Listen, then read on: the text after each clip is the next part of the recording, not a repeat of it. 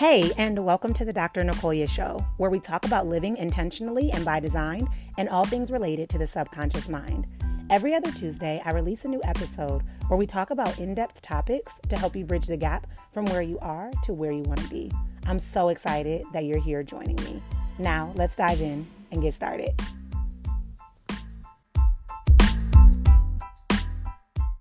Today, I want to talk about the three most important components to setting a successful goal. When we move towards our visions and towards our goals, a lot of times we have momentum, we have this motivation, we're excited, we're lit up. But then after some time, it starts to just slowly but surely wane off. And so, in today's video, I want to talk about three things that I've held tight to that have given me that renewed sense of motivation, have given me a formula and a process to follow to be able to see my vision all the way through. So, the first strategy is to become a gentle observer. If you have been in the personal development space for any amount of time, you've heard of this term. But if not, a gentle observer is someone who observes their experiences from a place of grace. So essentially, when they look back at the past and they look at things that they've done well and they see why that worked, they look at things that they haven't done so well and why that didn't work and they learn from it. What I find with goal setting is a lot of times people are like, man, I'm never going to be able to reach that because I'm too lazy. Or I'm never going to be able to reach that because I'm not consistent enough. Instead of digging deep and asking yourself, why aren't I consistent? And what can I do to become more consistent? Or why would I consider myself lazy? And what can I do to pick up the momentum or the speed to move towards my vision? When you move from a place of gentle observation, you're giving yourself grace from past experiences and you're allowing those past experiences and perceived failures to inform your decisions moving forward. The second strategy that I want to share is to always keep learning. A lot of times we feel like we need to go on diets and we think that diets include food or drinks for our body. But in order to protect your body, in order to create your success, a diet is more than just food and, and drinks.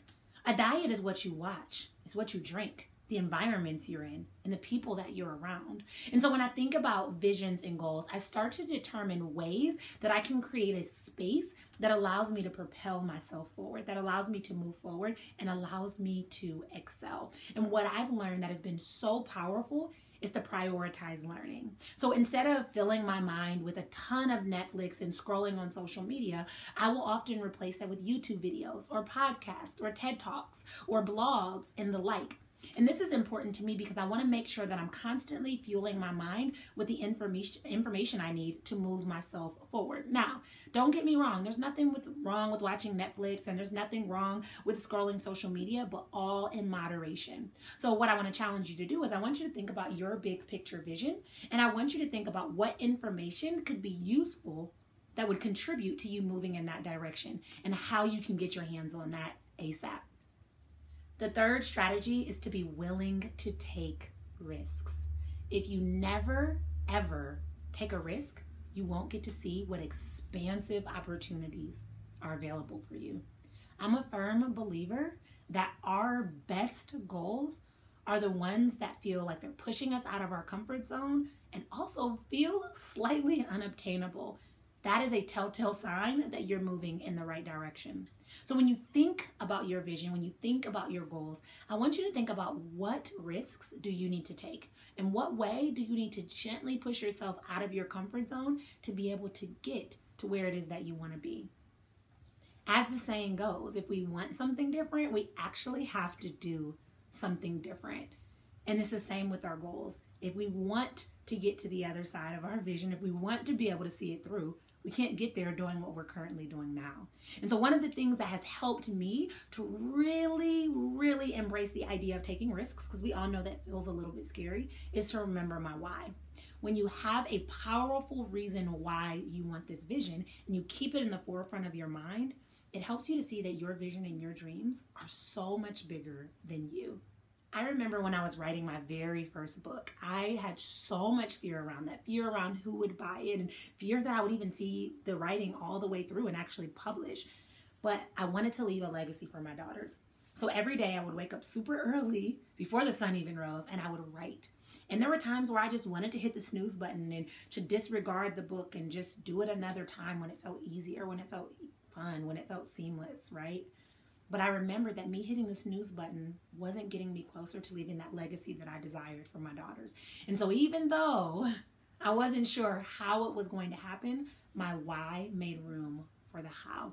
And so hold tight to your why. Keep it in the forefront of your mind. Keep it in a place that you can see it and you can always reference it because someone somewhere is waiting on you to do what you're called to do. And in order to get there, you're going to have to embrace the risks that it'll take. All in all, the goal setting process can be as easy or as difficult as you decide that you want it to be. When you have a system, when you have a strategy, when you have a big, powerful vision, you can't help but to be magnetized to it. So, what I want to challenge you to do is, I want to challenge you to consider these three strategies and how you can weave them in to your goal setting process so that you can see the success on the other side. Let's make it a great day, guys.